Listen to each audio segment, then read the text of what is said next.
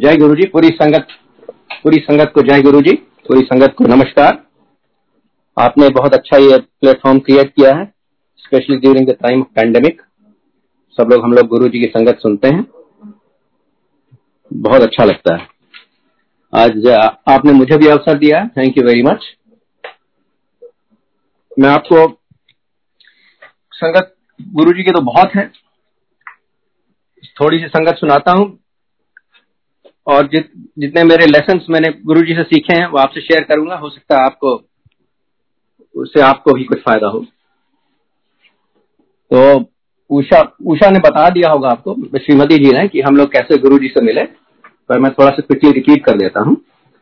हम लोग वैसे सियाटो में रह रहे हैं, और पर 1996 से 2006 तक हमारा एक्सपर्ट असाइनमेंट था सिंगापुर में। तो उस समय हम लोग 10 साल के लिए सिंगापुर में थे। हमारे चार बच्चे हैं तीन बेटियाँ और एक बेटा। जो दूसरी बेटी है फ्रॉम द बिगिनिंग उसको काफ़ी हेल्थ इश्यूज़ थे। उसकी का, तीन सर्जरीज हुई by the time she was five years old so और तो इश्यूज़ ठीक हो गए उसके परंतु एस्थमा बहुत सीरियसली शुरू हो गया था। और उसको एस्थमा अटैक्स बहुत सीवियर हुआ करते थे। हम लोग अक्सर ही हॉस्पिटल में रहते थे। ऑलमोस्ट एवरी संडे और every other Sunday it seem like we were in the hospital उधर तो डॉक्टर ने बताया कि जैसे जैसे बड़ी होगी एस्थमा इसका ठीक हो जाएगा। तो हम लोग इसी उम्मीद में थे, इसी आशा में थे कि धीरे धीरे वो ठीक हो जाएगी, पर ऐसा कुछ हुआ नहीं। हम लोगों ने बहुत तरह से कोशिशें करी। पहले एलोपैथिक इलाज तो यूएस में होता ही था।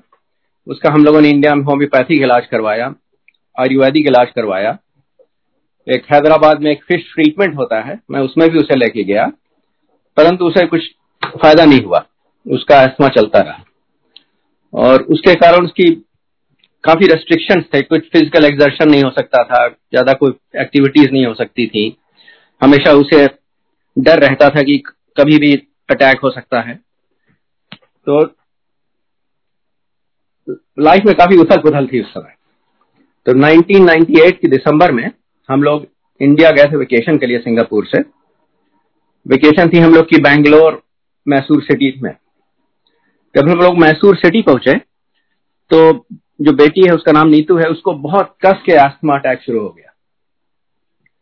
तो फॉर्चुनेटली हम लोग अच्छे होटल में थे, वहाँ एक ललिता महल पैलेस है, वहाँ पर थे। तो उनका अपना डॉक्टर था। तो डॉक्टर आया ही अटेंडेड टू नीतू।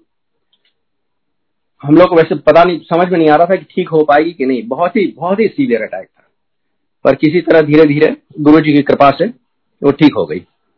फिर हम लोग दिल्ली आए। दिल्ली में एक हफ़्ते रहने का प्रोग्राम था। उसके बाद हम लोग वापस जा रहे थे सिंगापुर। दिल्ली में परिवार के लोग हैं, उनसे मिलना था। जब दिल्ली आए तो अपने चाचा जी किससे मिलने गए? मेरे छोटे चाचा, Shri Prakash Singh. Retired IPS officer थे। उस समय एक ही साल हुआ था, उस समय रिटायर्ड हुए। Very distinguished service in police वो गुरु जी की संगत में बहुत सालों से थे। मुझे कुछ मालूम नहीं था वैसे। तो जब मैं पहुँचा चाचा जी से मिला तो चाचा जी ने बोला, अगर विश्वास हो और श्रद्धा हो तो गुरु जी के यहाँ ले चलता हूँ, और अगर गुरु जी की कृपा होगी तो नहीं तो ठीक हो जाएगी. अब मुझे समझ में नहीं आया कि क्या बोल रहे हैं, कि मतलब कहाँ, कौन गुरु जी हैं कृपा है। पर उस समय इतना हम लोग परेशान थे, मैंने सोचा भी नहीं कुछ। मैंने कहा, हम हाँ बिल्कुल चलेंगे। तो चाचा जी ने बोला अच्छा ठीक है, शाम को आज आ जाना। हम लोग चलेंगे एक साथ। तो चाचा जी के साथ हम लोग गए। गुरु जी के दरबार में। गुरु जी उस समय एम्पायर स्टेट में थे।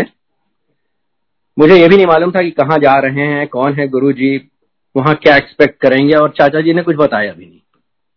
जब हम लोग एम्पायर स्टेट पहुँचे, जब चाचा जी कार से उतरे तो उन्होंने हमसे कहा कि, अशोक फॉलो द ड्रिल मेरा घर का नाम अशोक है।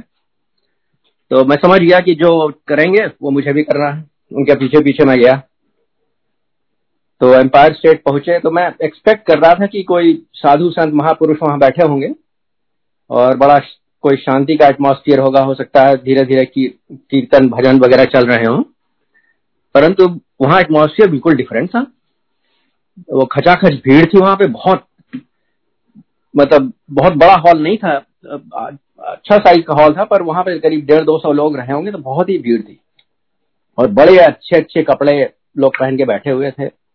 बड़े सोसाइटी के एलिट, और वहाँ पर गुरुजी थे। गुरुजी को मैंने देखा तो मैंने देखा, ये तो बहुत कोई यंग आदमी बैठे हुए हैं वहाँ पर, और उन्होंने बड़े रंग बिरंगे, उनके कलरफुल चोगा पहन रखा था उन्होंने, गाउन, और कोई उनके पैर भी दबा रहा था। तो मुझे थोड़ा थोड़ा डिफरेंट लगा एक्सपेक्टेशन से। खैर, मैं वो चाचा जी आगे गए, उन्होंने गुरु जी के पैर छुए। चाचा जी के बाद मैंने भी पैर छुए। तो गुरु जी कहते हैं, अशोक आ गया? तो मैंने सोचा चाचा जी ने शायद बता दिया हो मेरा नाम क्या है और मुझे लेके आ रहे हैं। परंतु बाद में पता चला कि ऐसी कोई बात नहीं थी। गुरु जी को हमेशा मालूम रहता था जो भी आ रहा है, क्योंकि जो भी आता था गुरु जी की कृपा ही से उनकी, उनके आशीर्वाद ही से आ सकता था। और गुरु जी को मालूम था सबके बारे में, और सबको वो नाम ही से संबोधित करते थे। तो खैर गुरु जी ने हम लोग को बैठा दिया। थोड़ी देर बाद उन्होंने फिर से बुलाया। तो श्रीमती जी उषा ने उस समय बताना शुरू कर दिया गुरु जी को बेटी के लिए। बे, बेटी के लिए कितनी परेशान है बेटी को क्या परेशानी है। गुरु जी ने हाथ उठाया और बोला कि ठीक है मुझे सब मालूम है। बैठ जाओ। उसके बाद गुरु जी ने इशारा किया कि बेटी को बुलाओ। तो बेटी आई नीतू। गुरु जी ने अपना हाथ उठाया और गुरु जी बोलते हैं कल्याण किता और उसके बाद गुरु जी ने कहा कि कल एक तांबे का लोटा और एक चांदी का ओम लेके आना। और हम लोग बैठ गए। बहुत भीड़ थी तो एक साथ नहीं बैठ पाते थे, पर थोड़ी देर बाद मौका मिला। उस समय गुरु जी प्रसाद बांटते थे, उसके बाद हम लोग बाहर जाके हाथ धोते थे। तो उस समय चाचा जी ने पूछा कि गुरु जी ने क्या कहा? तो हम लोगों ने बताया कि गुरु जी ने कहा, कल्याण कितना तो चाचा जी ने कहा अच्छा तो तो वो ठीक हो गई। मैंने कहा, ठीक हो गई? बस इतने से? हाँ चाचा जी ने कहा वो ठीक हो गई। पर मुझे विश्वास नहीं हुआ बिल्कुल। परंतु उसके बाद बेटी को कभी भी, एक भी बार एस्थमा अटैक नहीं हुआ। और बेटी को एक्चुअली मुझसे ज़्यादा विश्वास था गुरु जी पर, क्योंकि जब जब हम लोग वापस आ रहे थे उस दिन तो बेटी ने मुझे खुद ही बोला कि, डैडी, अब मैं ठीक हो जाऊँगी। मैं सही जगह पहुँच गई। तो मुझे पता नहीं, मुझे अजीब से लगा, छोटी बच्ची बच्ची ऐसे बात कर रही है। परंतु उसके बाद उसको कोई भी एस्थमा अटैक कभी भी नहीं हुआ। उसके बाद गुरु जी ने उसे तांबे का एक लोटा था, उसमें भी गुरु जी ने उसे ब्लेस कर दिया। चांदी का एक ओम था, उसे भी ब्लेस कर दिया और पहनने को बोला। और उसकी उसकी संगत अलग है, बाद में आप, मेरे ख्याल से ऊषा सुना चुकी हैं तो वो मैं नहीं सुनाऊँगा। पर ये मैं बताना चाहता था कि एक बच्ची की प्रॉब्लम के कारण हम लोग गुरु जी तक पहुँचे और गुरु जी ने केवल एक हाथ उठा के कल्याण कितना बोला और उसकी सब प्रॉब्लम गाया जो दुनिया भर के बड़े बड़े डॉक्टर नहीं दूर कर सकते थे। ऐसे एक्सपीरियंस के बाद हमें बहुत अच्छा लगा कि हम तो बहुत ही बहुत ही कोई सिद्ध पुरुष, मैंने सोचा कोई सिद्ध पुरुष ही हैं, और अब मैं इनके लिए बहुत आभार व्यक्त करना चाहता था। मैंने सोचा कि इन्होंने हमारी पूरी लाइफ बिल्कुल इतनी अच्छी कर दी है कि मुझे अब हमेशा जाना चाहिए गुरु जी के पास जब भी मौका मिले। Just to show my respect to show my gratitude तो उसके बाद मैं रेगुलरली जाने लगा गुरु जी के पास। पर फिर मैं आता हूँ वापस पहली विज़िट के बारे में। जब ट्वेंटी दिसंबर था, पहली विज़िट थी हम लोग की 1998 में। तो जब नीचे को लेके गए थे जब अभी मैं आपको बता रहा था, उस समय बहुत जैसा मैंने बताया, बहुत भीड़ हुआ करती थी। और साथ में दो तीन लोग जाएँ तो ये कहीं भी साथ नहीं बैठ पाते थे। कोई कहीं बैठ गया, कोई कहीं बैठ गया, जहाँ पे थोड़ी जगह मिल पाई। तो पहली बार भी जब हम लोग गए थे तो मुझे अब अकेले बैठना पड़ा था और मैं बड़ा आउट ऑफ़ प्लेस फील कर रहा था। मैं हिंदी बोलता हूँ, हिंदी मेरी मातृभाषा है। वहाँ पे सब लोग पंजाबी बोलने वाले थे, पंजाबी के शब्द चल रहे थे, कीर्तन चल रहे थे पंजाबी में। और मुझे कुछ ठीक नहीं लग रहा था, मैं फिट नहीं हो पा रहा था। तो मैं सोच रहा था मैं कहा हूँ? तो उसी समय मेरे बगल में पता नहीं कहाँ से कोई सज्जन आके बैठ गया। उन्होंने अपने को खुद ही इंट्रोड्यूस किया हिंदी में। उन्होंने कहा, मेरा नाम मेजर ज्ञान सिंह है और मैं गुरु जी के साथ सत्रह साल से हूँ और जहाँ भी गुरु जी रहते हैं, मेरा ट्रांसफ़र वहीं करवा देते हैं। तो मैं गुरु जी के साथ ही रहता हूँ और आप, आपको गुरु जी के बाद गुरु जी के बारे में कुछ मालूम है? तो मैंने कहा, नहीं, मुझे तो कुछ नहीं मालूम। मैं पहली बार आया हूँ यहाँ। तो उन्होंने कहा, ठीक है, मैं आपको गुरु जी के बारे में बताता हूँ। और उन्होंने गुरु जी के बारे में बताना शुरू कर दिया। और कोई ऐसी बात नहीं उन्होंने बताई जो आपको नहीं मालूम है या हमें नहीं मालूम है। ऐसी बातें बताई कि आप कहीं भी बैठे हो, कोई फ़र्क नहीं पड़ता। ये नहीं सोचिए कि गुरु जी के पास ही आपको बैठना है। गुरु जी सब कुछ जानते हैं। आपको उन्हें बताने की भी कोई ज़रूरत नहीं है। और गुरु जी से कुछ पूछना भी नहीं है, क्योंकि उन्हें सब मालूम है। गुरु जी से कुछ मांगना भी नहीं है, जो अच्छा होगा आपको दे देंगे। इसी तरह की चीज़ें वो बताते रहे। और बहुत साधारण सी चीज़ें थी, कोई ऐसी बात नहीं थी कि बहुत एक्स्ट्रॉर्डिनरी चीज़ बता रहे थे मुझे तो ये सब चीज़ें हम लोगों ने किताबों में पढ़ रखा था भगवान के बारे में। परंतु मुझे इतना अच्छा लग रहा था, मैं आपको डिस्क्राइब नहीं कर सकता। मुझे ऐसा लग रहा था कि I was listening to the best music in the world मुझे मन कर रहा था कि ये रोके ही नहीं, बताते ही जाए, बताते ही जाए। तो एक्सेप्ट फॉर सम इंटरप्शन बीच बीच में एक बार, एक आध बार उठना पड़ा था, जब गुरुजी ने बुलाया था या प्रसाद देना था। उसके अलावा मैं उन्हीं के पास बैठा था और इतनी दो दो ढाई घंटे समय रहा होगा, मुझे गुरु जी के बारे में कंटिन्यूसली बताते रहे और मुझे इतना अच्छा लगता रहा, इतना अच्छा लग रहा लग रहा था कि मैं आपको डिस्क्राइब नहीं कर सकता।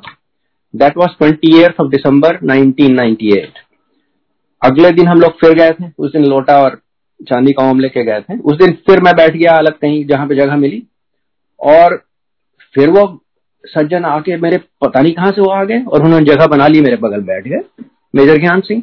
और फिर उन्होंने बताना शुरू किया गुरु जी के बारे में। और मुझे इतना अच्छा लगा, इतना अच्छा लगा, मुझे मन कर रहा था कि ये कभी खत्म ही नहीं हो जब ये बता रहे हैं मुझे। And the same thing repeated on third day on thirty December 1998 उसके बाद मेजर ज्ञान सिंह ने उस दिन पूछा हमसे कि आप कल आ रहे हैं? थर्टी फ़र्स्ट दिसंबर है। गुरु के साथ न्यू ईयर सेलिब्रेट करिए। उस उस समय मुझसे बहुत बड़ी गलती हो गई। मैंने कहा, मैं नहीं आ पाऊँगा कल, क्योंकि हम लोग का कुछ और प्रोग्राम है। तो खैर, उस दिन हम लोग नहीं गए। तो मेजर ज्ञान सिंह के कारण मुझे जितना जानना था गुरु के बारे में, उन तीन दिनों मुझे सब कुछ ज्ञान मिल गया। उसके बाद हम गुरु के दर्शन के लिए जाते रहे हर महीने हर दूसरे महीने जब भी मौका मिलता था। इंडिया भी हमारी हमारी रिस्पॉन्सिबिलिटी थी। तो इंडिया जब मन जब मन चाहता था गुरु जी के दर्शन के तो मैं प्रोग्राम बना के चला जाता था। टाइम बीतता गया। एक दिन मुझे याद आया करीब एक डेढ़ साल बीत गए होंगे कि मेजर ज्ञान सिंह ने दिखाई दिए उन्होंने कहा था कि वो गुरु जी के पास ही रहते हैं हमेशा और सत्रह साल से गुरु जी को जानते हैं। तो मुझे थोड़ा आश्चर्य हुआ कि मैं दिख, कभी दिखाई नहीं दिए। शुरू शुरू में मैंने ज़्यादा नहीं सोचा, क्योंकि हर हर समय तो मैं नहीं रहता था गुरु जी की संगत में। कभी कभी जब हर महीने, दो महीने बाद जाता था। पर जब एक डेढ़ साल तक नहीं दिखे तो मैंने सोचा लगा, ये कुछ अजीब सी बात है। मैं पूछने लगा। फिर वहाँ पे मैं किसी को जानता नहीं था, क्योंकि मैं किसी से बात बात नहीं करता था, केवल गुरु जी के दर्शन के लिए जाता था। परंतु कुछ वहाँ सेवादार लोग थे जो हमेशा रहते थे, जैसे सिंगला साहब थे, कर्नल जोशी थे, इस तरह के लोग। तो मैंने दो तीन लोगों से पूछा कि आपको मेजर ज्ञान सिंह के बारे में मालूम है? कि मैंने उनको पहली बार जब आया था मैं तो उनसे मिला था उसके बाद नहीं मिला। तो किसी को मेजर ज्ञान सिंह के बारे में कुछ मालूम नहीं था। तो मेजर ज्ञान सिंह तो एक्चुअली एग्जिस्ट ही नहीं करते। वो ऐसा था कि मेरे मन में गुरु जी के जानने के बारे में उत्सुकता थी। वो गुरु जी ने उसको उत्सुकता को सॉल्व कर दिया। तो जितनी मुझे जान, जानना था गुरु जी के बारे में उन तीन दिनों गुरु जी ने खुद ही बतवा दिया किसी के थ्रू तो द लेसन इज़ कि अगर आपको कुछ गुरु जी के बारे में कुछ भी उत्सुकता है उन, उनके बारे में आपको जानना है तो आपको परेशानी की कोई आवश्यकता नहीं है। आपको गुरु जी खुद ही सब बतवा देंगे। Guru ji will create the situation where you learn everything about Guru ji that you need to know खैर आगे चलते हैं। उसके बाद मैं कभी कभी जाता था गुरु जी के पास। तो अगली बार जब मैं गया तो उस बार होटल से मैं सीधे चला गया गुरु जी के पास मिलने अकेले। उस चाचा जी के साथ नहीं थे तो मैंने टैक्सी से बोला कि भाई मुझे मेहरौली गुड़गावा रोड लेके चलो। मैं उस समय सोच रहा था कि वो जो रोड एम्पायर स्टेट वाली है, वो मेहरौली गुड़गावा रोड है। वो एक्चुअली वो दिल्ली गुड़गावा रोड थी। पर चूँकि मेहरौली के बड़े चौराहे से जाती थी गुड़गावा तो मैं मैं सोचा शायद ये मेहरौली से जाती है तो मेहरौली गुड़गावा रोड होगी। खैर, उस रोड पे गए हम लोग, और मेहरौली से गुड़गावा पहुँच गए और मुझे कोई रास्ते में कुछ एम्पायर सेट नहीं दिखाई दिया और कोई जान पहचान की चीज़ें भी नहीं दिखाई दी। तो मैं समझ गया कि मैं गलत जगह आ गया। फिर मैं, मैंने ड्राइवर से बोला कि भाई वापस ले चलो मेहरौली की तरफ़। तो वो वापस बड़े चौराहे की तरफ़ चला। तो मेरे पास एक फ़ोन नंबर था एम्पायर सेट का, जो चाचा जी ने मुझे दिया था कि कभी ज़रूरत हो तो कॉल कर लेना। तो मैंने उस फ़ोन को कॉल किया फ़ोन नंबर पे तो किसी ने उठाया और मैंने बताया कि मैं रास्ता गड़बड़ हो गया है मेरा और मैं इस समय मेहरौली, गुड़गावा रोड पे हूँ। आप बताइए मैं कैसे पहुंचू एम्पायर स्टेट तो जो सज्जन थे दूसरी तरफ़ उन्होंने बहुत अच्छी तरह से हमें डायरेक्शंस दिए, बहुत क्लियर डायरेक्शंस और हम लोग पहुँच गए एम्पायर स्टेट तो संगत हुई उसके उसके, संगत के बाद एंड में, मैंने सोचा कि किसी ने मुझे इतने अच्छे डायरेक्शंस दिए थे, मैं उनको थैंक्स करूँ। तो मैंने जो पाँच कुछ सेवादार थे, उन लोगों से पूछा कि भाई, मैं बाद मेरा रास्ता गड़बड़ हो गया था और मैंने जब फ़ोन किया तो किसी ने बहुत अच्छी तरह मुझे डायरेक्शंस दिए तो मैं उनको, उनसे मिलकर उनको थैंक यू करना चाहता हूँ। तो जिनसे पूछा तो बड़े आश्चर्य पे पड़ गए। उन्होंने कहा कि यहाँ पे तो गुरु जी का आदेश है कि यहाँ पर एक बार जब संगत शुरू होती है तो फ़ोन कोई नहीं उठाता है।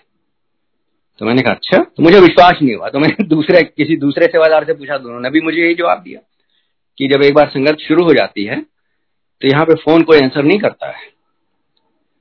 तो ऐसा था कि वो फ़ोन तो गुरुजी ने अरेंज कर दिया था डायरेक्शंस तो डायरेक्शंस मुझे मिल गया, मैं पहुँच गया, पर किसी ने, किसी ह्यूमन बींग ने, किसी ने वो फ़ोन नहीं आंसर किया था।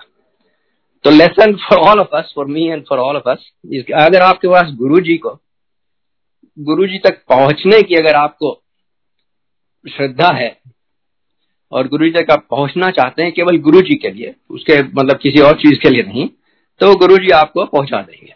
You will never be lost so उसके बाद मैं धीरे धीरे जाता रहा अक्सर ही गुरु जी के पास, जब भी मौका मिलता था, हर दो महीने बाद, एक महीने बाद पहुँच जाता था। तो इस तरह एक साल बीत गया, करीब दिसंबर की बात आपको बताऊँ, December of 1999 a year later तो उस समय मैं अकेले गया था। तो चाचा जी के साथ गया था गुरु जी के दरबार में इंपायर स्टेट में।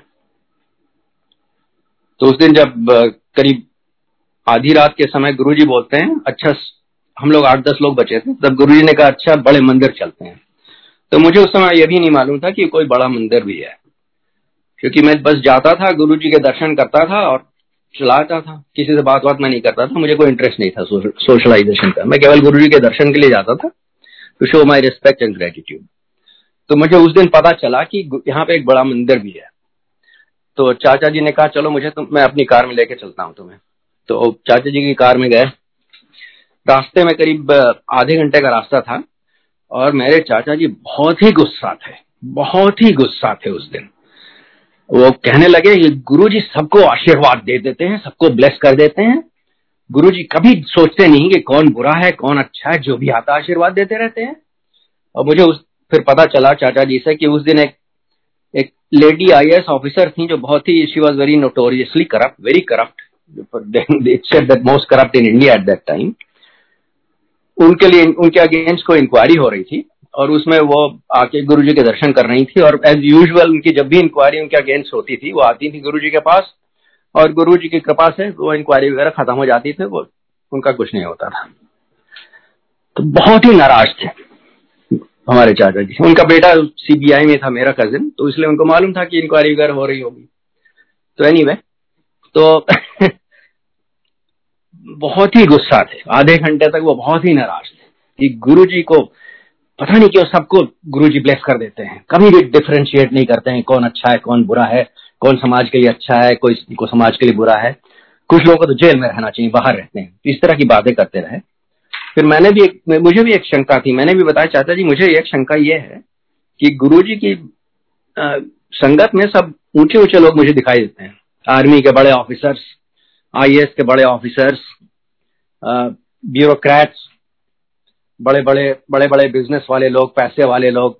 मुझे यहाँ कोई गरीब आदमी नहीं दिखाई देता तो मुझे कुछ अजीब सा लगता है कि गुरु जी की संगत में गरीब ऑर्डिनरी लोग क्यों नहीं आते हैं? खैर उस दिन हम लोग पहुँचे बड़े मंदिर हम लोग पहले पहुँच गए थे गुरु जी की कार बाद में आ रही थी। तो हम लोग ऐसी बाहर बड़े मंदिर के खड़े, बड़े मंदिर के खड़े, बाहर खड़े थे। अंधेरा था बहुत। गुरु जी की कार थोड़ी देर में आई और गुरु जी के, हम लोग के बगल से गुजरे। करीब पाँच सात कदम आगे जाके गुरु जी एकदम रुके और एकदम पलट के मेरी चाचा की तरफ़ देखते हैं और कहते हैं, महापुरुषों की कृपा हर पर बरब्बर जो those were exact words and he said it very sternly और चुपचाप फिर गुरु जी मुड़ते हैं चले आते हैं बड़े मंदिर के अंदर। तो that was a great lesson Guru ji ने स्वयं बता दिया कि उनकी कृपा जो है, वो हम सब पर बराबर है। There is no discrimination we are all equal in front of him हम सबको बराबर ट्रीटमेंट मिलता है, हम सबको बराबर आशीर्वाद मिलता है। खैर, उस दिन हम लोग अंदर गए। तो बहुत ही कम लोग थे, हम लोग आठ दस ही लोग थे। तो थोड़ी देर बैठे रहे, फिर चाचा ने मुझे कहा, पीछे देखो। तो मैंने पीछे देखा। तो पीछे करीब दस बारह लोग वेरी पुअर वर्कर्स टाइप लोग थे, बैठे बैठे हुए थे। शायद वहाँ पे काम करने वाला होंगे, आसपास गाँव के लोग होंगे। तो उस दिन मेरी जो शंका थी, दूसरी उसका समाधान हो गया। मैंने देखा कि हम आठ दस लोग एम्पायर स्टेट से जो गुरुजी लेके आए थे, वो भी थे। और पीछे आठ दस लोग और थे, जो कि बहुत साधारण लोग, गरीब, मजदूर टाइप लोग थे। तो गुरुजी ने उस समय दिखा दिया कि उनकी संगत में सब तरह के लोग रहते हैं। तो that that those were the lesson I learn that day उसके बाद एक बहुत समवॉट ह्यूमरस इंसिडेंस हुआ, वो आपको शेयर करता हूँ। ह्यूमरस और लोगों के लिए मेरे लिए नहीं, मुझे तो बहुत एम्बेरसमेंट हुआ था। गुरु जी के मैं जाता था तो मुझे बहुत अच्छा लगता था, पर एक दिन मैंने सोचा कि गुरु जी की इतनी कृपा है और गुरु जी कुछ लेते वेते नहीं है, उनको कुछ दिया नहीं जा सकता है तो पता मैं उनको कैसे बताऊँ कि मतलब कैसे अपनी एक्सप्रेस करूँ ग्रेटिट्यूड गुरु जी के लिए? तो मैंने एक दिन गुरु जी से कहा गुरु जी आप आइए सिंगापुर, हमारे पास रहिए, हमें सेवा करने का मौका दीजिए। तो गुरु जी ने कहा हाँ हाँ बिल्कुल आएँगे। तो मुझे बहुत अच्छा लगा।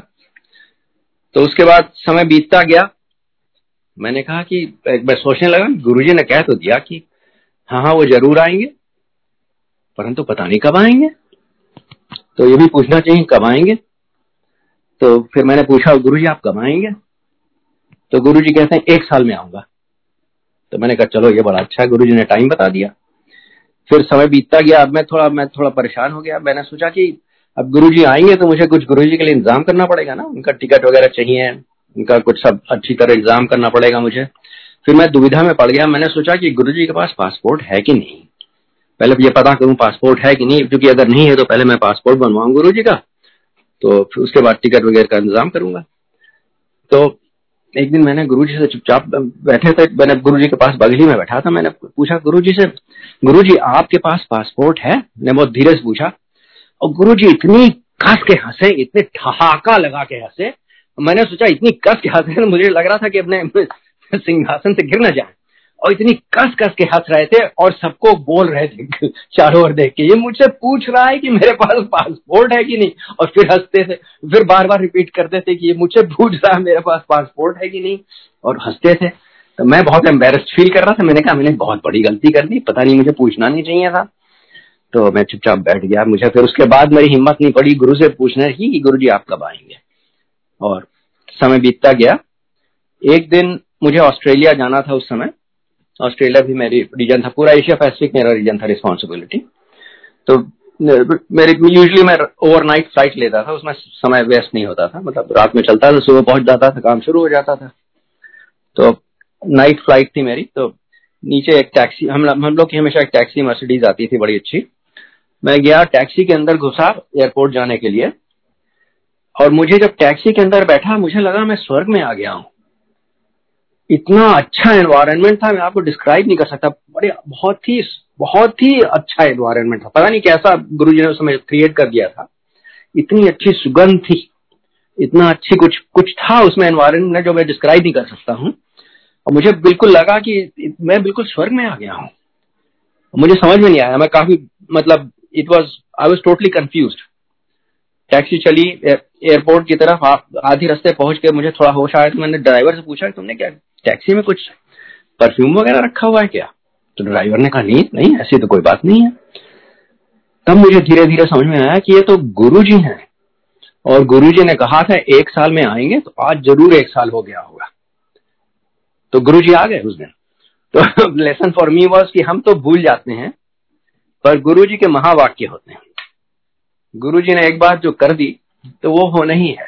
तो एक बार उन्होंने कह दिया कि एक साल में आएँगे तो वो आ गए। और आपको इंसिडेंट्स बताता हूँ एक एक बहुत एक अच्छा इंसिडेंस हुआ, जिसमें काफ़ी बड़ी अच्छी एक लेसन था, वो मैं आपसे शेयर करता हूँ। मैं गुरुजी के दर्शन के लिए जाता था थर्सडे को सिंगापुर से। थर्सडे को सीधे एयरपोर्ट से चला जाता था गुरु जी के दर्शन करता था। फिर फ्राइडे सैटरडे संगत में जाता था और संडे को मेरी रात को वापस फ़्लाइट होती थी। और संडे की फ़्लाइट से करीब साढ़े सवा ग्यारह साढ़े ग्यारह बजे सिंगापुर एयरलाइंस की फ़्लाइट होती थी उस समय वापस आ जाता था। तो संडे की जब मैं संगत में जाता था तो मैं करीब नौ बजे वहाँ से उठ जाता था संगत से और टाइम से पहुँच जाता था एयरपोर्ट करीब डेढ़ दो, घंटे पहले कि अपनी फ़्लाइट के लिए। पर उस दिन जब मैं गया एक दिन, करीब 2003 या 2004 की बात है तो मेरे मन में यह आया कि मैंने कहा मैं गुरुद्वारे जा रहा हूँ, गुरु के घर जा रहा हूँ। तो मैं, मुझे अपनी मन से नहीं उठना चाहिए। जब गुरु जी बताएँ, तभी मुझे उठ के जाना चाहिए वहाँ से। तो मैं उस दिन मैं सोच के बैठ गया कि जब मैं गुरु जी जब आज्ञा देंगे खुद ही, तभी मैं जाऊँगा यहाँ से। तो मैं बैठा रहा उससे उस दिन मेरे चाचा जी भी साथ थे वहाँ पर और श्रीमती जी भी थी, और भी लोग थे फैमिली के उस दिन, काफ़ी लोग थे। तो टाइम बीतता गया, करीब नौ नौ बज गए, फिर साढ़े नौ बज गए। अब मेरे चाचा बड़े डिसिप्लिन हैं और बड़े टाइम के लिए पंक्चुअल हैं। अब वो मेरे पीछे ही बैठे थे। मुझसे उन्होंने कहा शो उठो, जाओ यहाँ से, नहीं तुम्हारी फ़्लाइट मिस हो जाएगी। तो मैं थोड़ी देर तक तो उन्हें इग्नोर करता रहा, पर उन्होंने कई बार जब कहा तो मुझे अच्छा नहीं लगा। मैंने कहा कि हमारे फैमिली एल्डर हैं I must respect his wishes तो मैं उठा, गुरुजी से आज्ञा लेने के लिए गया। तो गुरुजी ने तुरंत कहा, तेरी फ़्लाइट कैंसिल और मैंने गुरुजी को बताया भी नहीं था कि मैं उस दिन जा रहा हूँ। और गुरु जी कह के हंस दिया तो मैं फिर आके वापस बैठ गया। मैंने चाचा जी से बोला, चाचा जी, गुरु जी कहते हैं फ़्लाइट कैंसिल खैर, उसके बाद बैठा रहा वहाँ और काफ़ी देर हो गई। फिर गुरुजी ने मुझे खुद ही बुलाया। कहा, अब जाओ। देन आई लेफ़्ट और उस समय करीब एट द मोस्ट एक एक एक सवा घंटे बचे होंगे फ़्लाइट के उस समय। आधे घंटे तो पहुँचने में लगता था एयरपोर्ट तो एयरपोर्ट में पहुँचा, पुराना एयरपोर्ट है। उस समय वहाँ एंट्री के लिए चार गेट हुआ करते थे। बड़े छोटा सा एयरपोर्ट था और बड़ी भीड़ बहुत ज़्यादा होती थी और बड़ा केस रहता था, बड़ा बहुत टाइम लगता था अंदर घुसने में एयरपोर्ट के। उस दिन भी मैंने देखा कि भीड़ भीड़ बहुत है, जैसे हमेशा भीड़ होती थी। लोग भरे हुए हैं और इतना डिसऑर्गेनाइज केओस जैसा हमेशा रहता है, वैसे ही है। परंतु मैंने देखा कि जो चार गेट्स हैं जो अंदर के, वो खाली हैं, वहाँ पर कोई भी नहीं है। मुझे बड़ा आश्चर्य हुआ। तो हमारा गेट नंबर टू से मैं अंदर जाता था सिंगापुर एयरलाइंस का अंदर काउंटर रहता था। टू या थ्री मेरे ख्याल थ्री गेट नंबर थ्री शायद था। तो मैं अंदर गया तो मैंने देखा वहाँ सिंगापुर एयरलाइंस में कोई काउंटर ही नहीं है। वहाँ उनका साइनेज रहता था तो साइनेज भी नहीं था। तो मैं थोड़ा परेशान हुआ। वहाँ पे पुलिस पुलिस का कांस्टेबल बैठे रहते हैं। पुलिस वाले लोग जो आपका पासपोर्ट चेक करते हैं तो मैं उन, मैंने घूम के उनसे पूछा कि यहाँ सिंगापुर एयरलाइंस में काउंटर हुआ करता था? तो उसने कहा आपको देर हो गई है। तो उन्होंने काउंटर अब बंद कर दिया है। पर आप जाइए हो सकता है वहाँ पे पूछिए। तो मैं आगे बढ़ा। तो मैं जहाँ पे काउंटर था उनका, वैसे साइनेस तो नहीं था, वहाँ पे मैं उस तरफ़ गया। मैं तो तुरंत पीछे से एक आदमी आता है, वहाँ एक केबिन था। उसे मेरा नाम लेके बोलता, आप मिस्टर एमपी सिंह मैंने कहा हाँ। तो उसने तुरंत मुझे बोर्डिंग पास दे दिया मेरा फ़्लाइट का। तो मुझे बड़ा आश्चर्य हुआ कि उसे कैसे मतलब ये मेरे लिए वेट ही कर रहा था ऐसे जैसे। उसके बाद इमिग्रेशन की लाइन थी। इमिग्रेशन में बहुत ही टाइम लगता था, बहुत भीड़ रहती थी, ये बड़ा क्योटिक मामला रहता था हमेशा। पर, और एयरपोर्ट भरा हुआ था, लोग भरे थे। पर मैंने, मुझे विश्वास नहीं हुआ, मैंने इमिग्रेशन की लाइन पे देखा तो करीब छह सात रोज थी और बिल्कुल खाली। कोई भी नहीं था उस रो में, किसी भी रो में। और एयरपोर्ट भरा हुआ है। लोग हर तरफ़ भरे हुए हैं, जैसे पहले रहते थे। परंतु इमिग्रेशन की सब लाइन खाली। मैं आराम से इमिग्रेशन के थ्रू चला गया। कस्टम्स के कस्टम में तो टाइम नहीं लगता था, उसके थ्रू चला गया। फिर उसके आगे सिक्योरिटी के दो गेट हुआ करते थे। ऊँचे ऊँचे बहुत गेट से और उसमें बड़ी लंबी लाइनें रहती थी सिक्योरिटी के थ्रू क्लियर होने में। और उस एयरपोर्ट में भरे हुए थे लोग। परंतु वो दोनों जो सिक्योरिटी के गेट थे, उस गेट पे कोई भी नहीं था। मुझे विश्वास नहीं हो रहा था।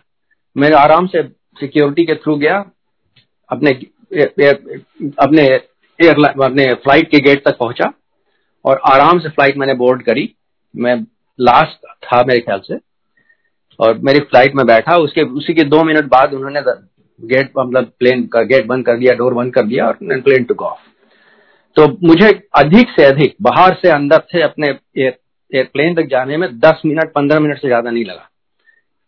आराम से मैं बैठा। और अगले अगले दिन जब मैं पहुँचा, सुबह सुबह पहुँचा तो मैंने उषा को कॉल किया। उषा उस समय सिंगापुर में और दिल्ली में थी। तो मैंने उषा को बताया अपना एक्सपीरियंस मैंने कहा, उषा गुरु जी को बोलना गुरु जी को धन्यवाद देना जाके आज कि मेरी फ़्लाइट गुरु जी इतनी अच्छी तरह अरेंज करवाई कि मुझे इतनी कन्वीनियंटली कहीं भी नहीं रुकना पड़ा और मैं दस पंद्रह मिनट में अपना आराम से बैठ गया प्लेन के अंदर जाके और वापस तो अगले, उषा ने मुझे बताया कि वो अगले दिन जब गुरु जी के पास, दरबार में गई, उन्होंने गुरु जी का पैर छुआ तो गुरु जी ने खुद ही बोला, अंकल की फ़्लाइट कैसी थी? ठीक थी ना तो मतलब गुरु ने खुद ही अरेंज किया था सब कुछ and just to make sure Guru ji ने खुद ही बता भी दिया और पूछ भी लिया कि गुरु जी की मतलब फ़्लाइट ठीक थी कि नहीं। पर देखिए लेसन उसमें आपको शेयर करता हूँ।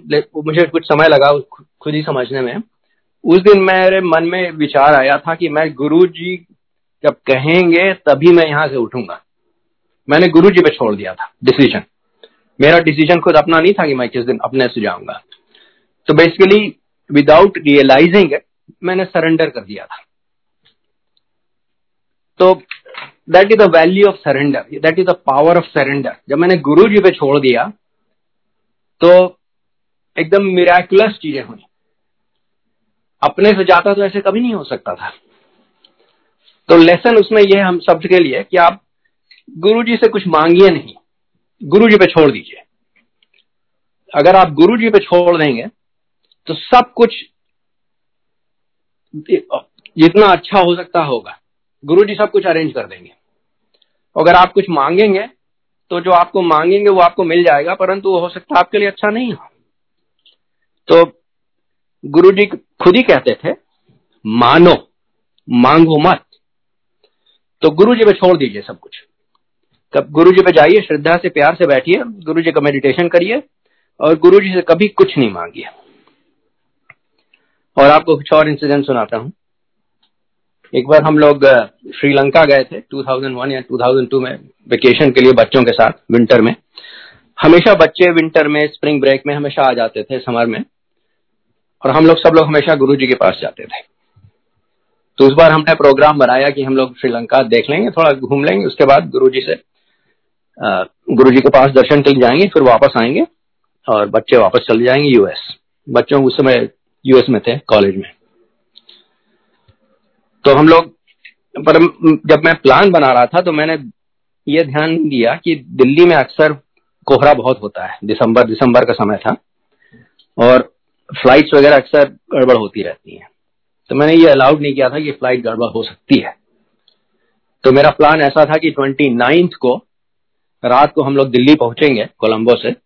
थर्टी की मॉर्निंग थर्टी दिसंबर की मॉर्निंग हम लोग टैक्सी से जाएँगे दिल्ली से जलंधर। उस समय गुरु जी जलंधर में थे। और फिर गुरु जी के दर्शन करेंगे और थर्टी फ़र्स्ट की सुबह वहाँ से जलंधर से वापस दिल्ली आ जाएँगे। थर्टी फ़र्स्ट की रात की हमारी फ़्लाइट थी। फ़र्स्ट को हम लोग सुबह सुबह पहुँचेंगे सिंगापुर और फिर फ़र्स्ट की आफ्टरनून की फ़्लाइट थी बच्चों की वापस यूएस जाने की। तो हमारे जो हमने प्लान बनाया था, उसमें ये गुंजाइश नहीं थी, कुछ डिले वगैरह की। अच्छा जब कोलंबो में, उस, पहले तो नहीं सोचा, पर जब मैं कोलंबो में अपनी फ़्लाइट पे बैठा तो हम परिवार के साथ, तब मैं ये सोचने लगा कि अब ऐसा हो सकता है कि अगर अगर दिल्ली में अगर कोहरा हो तो सब प्लान मेरा गड़बड़ हो जाएगा। गुरु जी के दर्शन कैसे होंगे? पता नहीं फ़्लाइट कहाँ चली जाए। खैर, मैं मनाता रहा कि गुरु सब ठीक ही रहे, मैं सोच रहा था। परंतु जब हम लोग दिल्ली पहुँचे तो फ़्लाइट जब लैंडिंग करने की कोशिश करी तो उसने लैंडिंग अबॉर्ट कर दी। मतलब लैंड नहीं कर पाया, फिर ऊपर आ गया प्लेन और फिर पायलट इंटरकॉम में आके बोलता है कि इस समय दिल्ली में बहुत फॉग है, कोहरा बहुत ज़्यादा है। मैंने एक बार कोशिश करी लैंड करने के लिए, पर मैं लैंड नहीं कर पाया। एक बार और कोशिश करूँगा। मैं मना रहा था गुरु जी से गुरु जी कुछ करिए, अब लैंड करवा दीजिए। खैर, दूसरी बार भी उसने कोशिश करी, लैंड नहीं कर पाया। बहुत मुझे बहुत झटका लगा कि फिर नहीं लैंड कर पाया। उसके बाद इंटरकॉम में आके पायलट बोलता है कि हम लोग को ऑर्डर दिया गया कि we have to go to Ahmedabad अब अब मुझे इतना दुख दुख हुआ। मैंने कहा अब तो अहमदाबाद पहुँच जाएँगे तो अब गुरु जी के दर्शन कैसे करेंगे दिन जलंधर में जाके? मैं गुरु जी से प्रार्थना कर, कर रहा था मेरे परिवार के सभी लोग कर रहे होंगे कि गुरु जी किसी तरह से कुछ करवाइए जिससे आपके दर्शन हो पाए कल। और उसी समय पायलट फिर से आया इंटरकॉम में और पायलट ने कहा कि the control tower has asked us to come back, the fog is lifting, so will try once more. बहुत मैं खुश हुआ, मैंने कहा शायद देखिए शायद हो जाए। और उस बार वो लैंड कर गया प्लेन। प्लेन लैंड कर गया, उसके लैंड जब कर गया, उसके बाद वो इंटरकॉम में आके पायलट बोलता है कि the fog has again come down and now they have close the airport. तो बस कुछ ही मिनट के लिए एक मौका था जिसमें हम लोग लैंड कर गए दिल्ली में। उसके बाद एयरपोर्ट बंद कर दिया गया। हम लोग बहुत खुश कि अब तो पहुँच जाएँगे जलंधर अगले दिन और गुरु जी के दर्शन हो जाएँगे। खैर, हम लोग टैक्सी से अगले दिन जलंधर पहुँचे।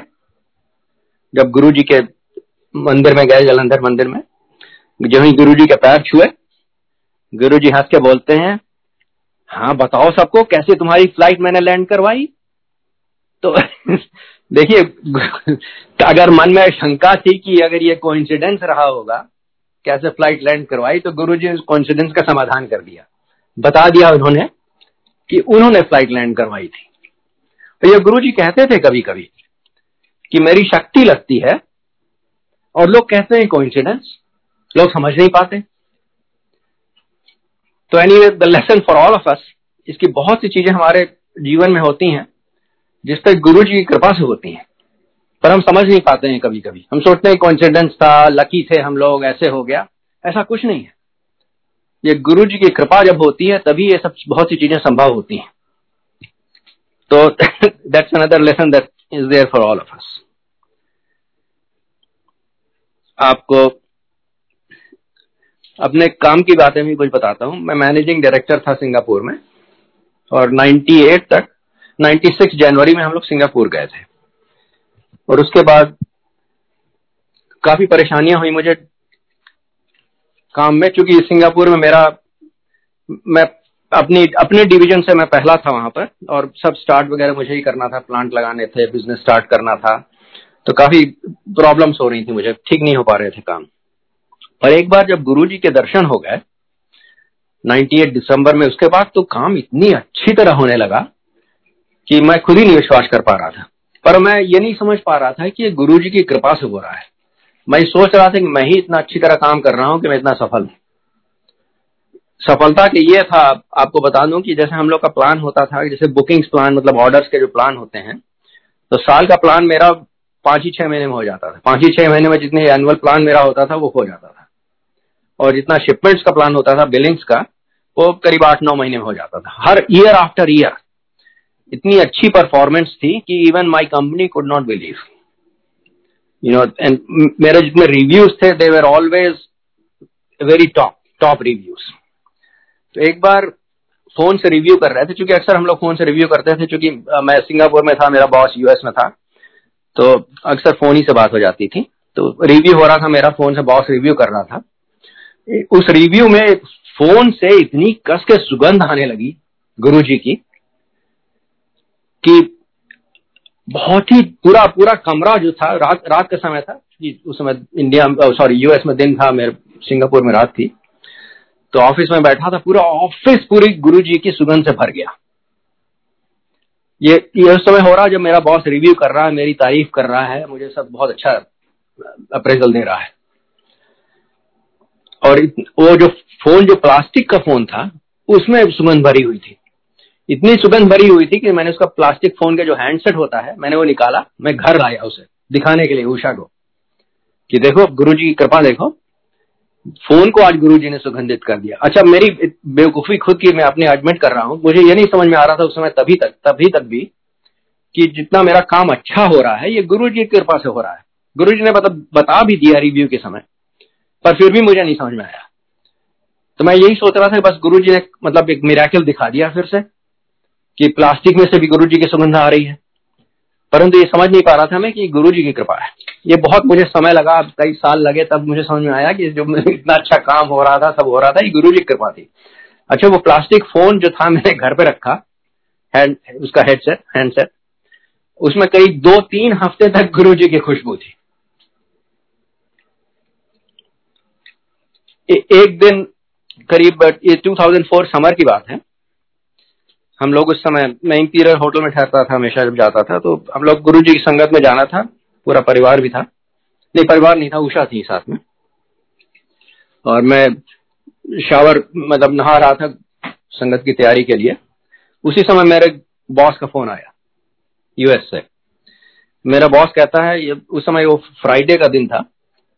मेरा बॉस कहता है, तुरंत यूएस आओ। मैं चाहता हूँ कि तुम यहाँ पे वाइस प्रेसिडेंट यहाँ पे यूएस में तुम्हारे लिए बुलाया जा रहा है to for your appointment as vice president और मुझे बिल्कुल जाने का मन नहीं था। मैं सिंगापुर में बहुत खुश था। मुझे बॉस कह रहा था कि बहुत तुम्हारी नो ये इनकम ज़्यादा हो जाएगी, ये हो जाएगी, ये फ्रिंजेस बढ़ जाएँगे पर्च बढ़ जाएँगे, मुझे कोई इंटरेस्ट नहीं था। मैंने बॉस को बोला, मैंने कहा, मैं बिल्कुल अच्छी तरह हूँ यहाँ पर, यहाँ काम बहुत अच्छा चल रहा है, आप मुझे यहाँ से हटा देंगे तो जो इतनी मेरे पोटेंशियल जो यहाँ पे मैंने क्रिएट किया वो डिसरप्ट हो सकता है तो मुझे यहाँ छोड़ दीजिए अभी यहाँ।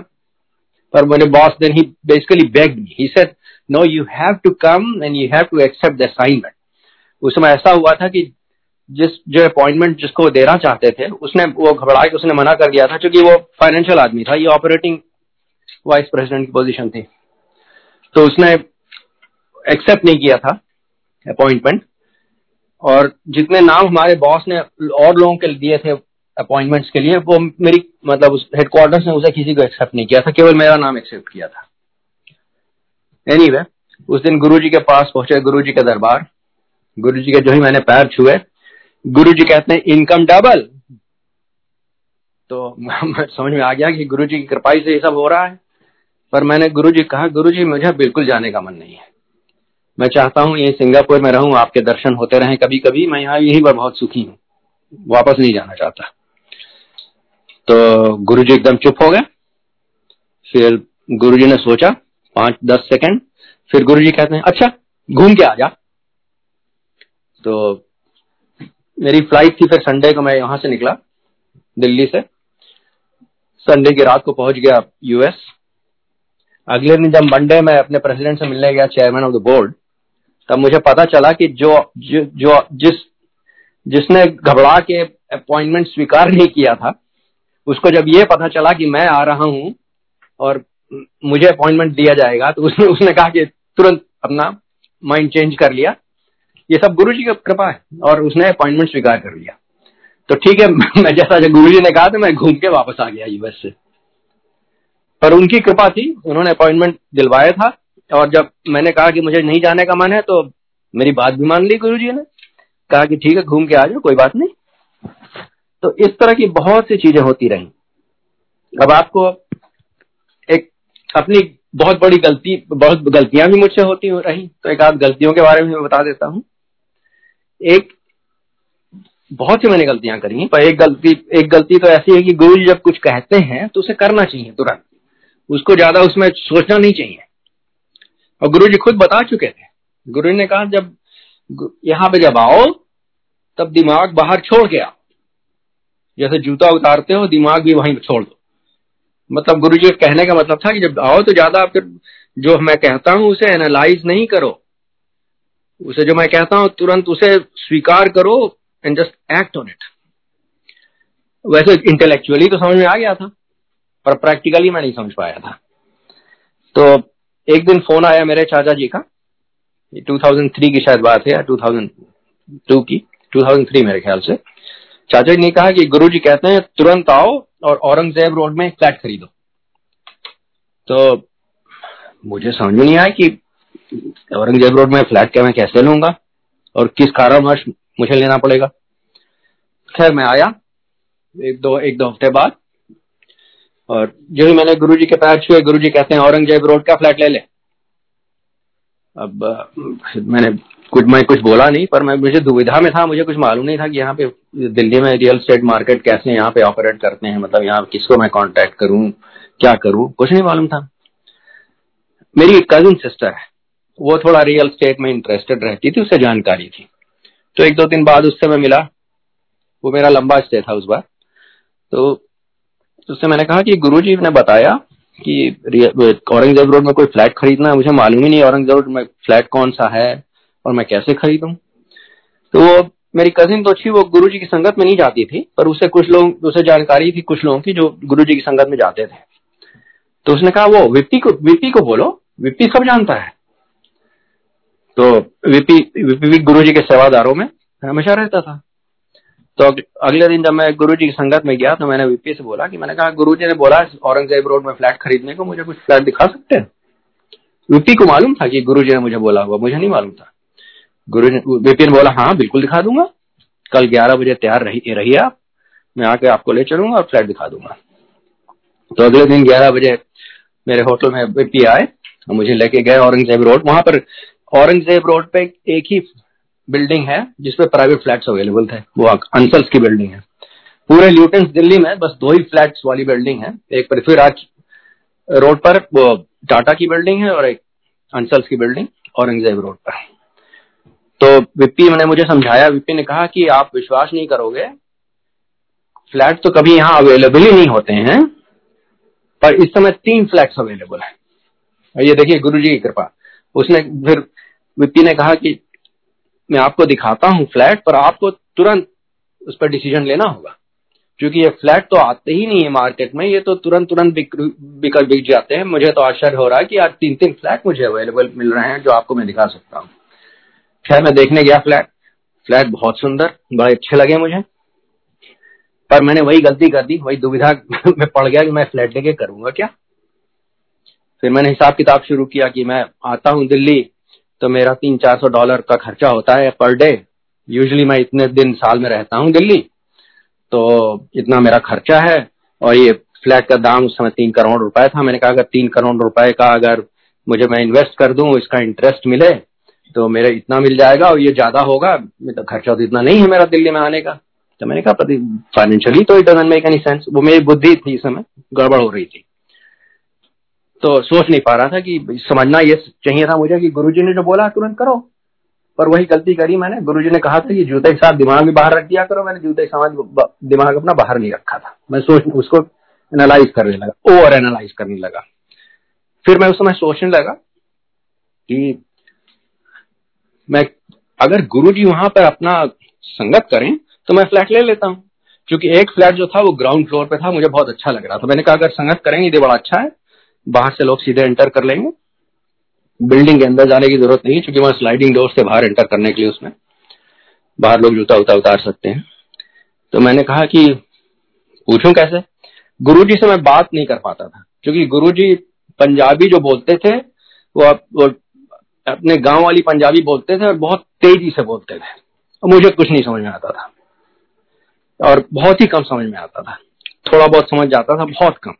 तो मैं गुरु जी से बात करने में बहुत हिचकता था। मैंने कहा मैं पूछूँगा तो पता नहीं गुरु जी क्या बताएँगे, मुझे कुछ समझ में आएगा नहीं। तो मैंने कहा, किसी और से पूछते हैं। वो बहुत बड़ी गलती कर दी। मैंने वहाँ पे एक मिस्टर सिंगला थे, जो गुरु जी के सेवादार थे। मैंने कहा, इनसे पूछूँ, इनको सब मालूम रहता है। तो मैंने सिंगला से पूछा, मैंने कहा, अगर गुरु जी चेंज करना चाहते हैं एम्पायर स्टेट से तो मैं एक फ्लैट खरीद लू, वहाँ पे गुरु जी अपनी दरबार लगाएँगे। तो सिंगला हंसने लगे। कहने लगे गुरु जी यहाँ से नहीं जाएँगे कहीं भी। तो मैंने कहा, ठीक है। फिर मैंने कहा, तब मैं क्या करूँगा खरीद के? तो मैंने वो फ्लैट खरीदा नहीं। बीपी को बोला, नहीं, मुझे नहीं खरीदना।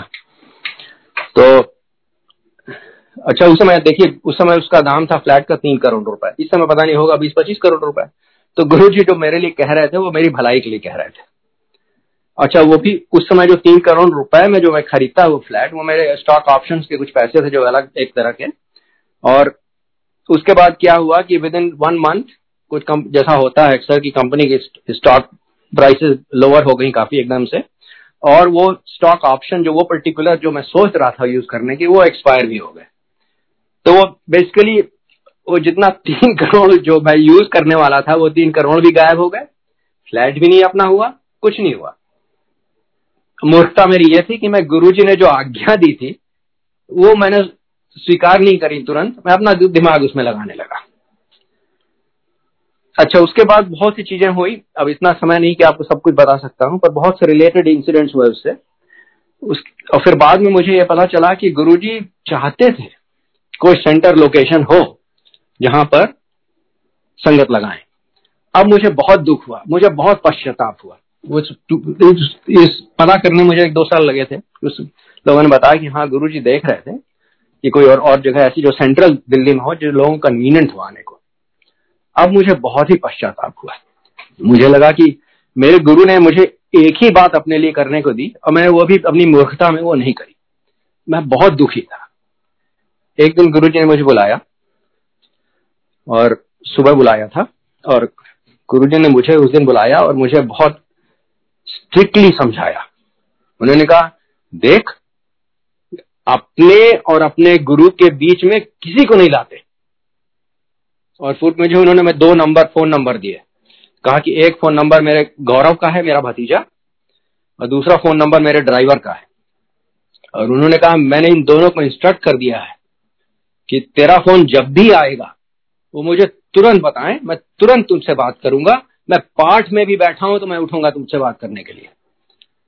तो वेरी क्लियर अच्छा वो that was a very important lesson for all of us मुझे समय लगा थोड़ा समझने में, पर गुरु जी क्या कह रहे थे हम सबके लिए?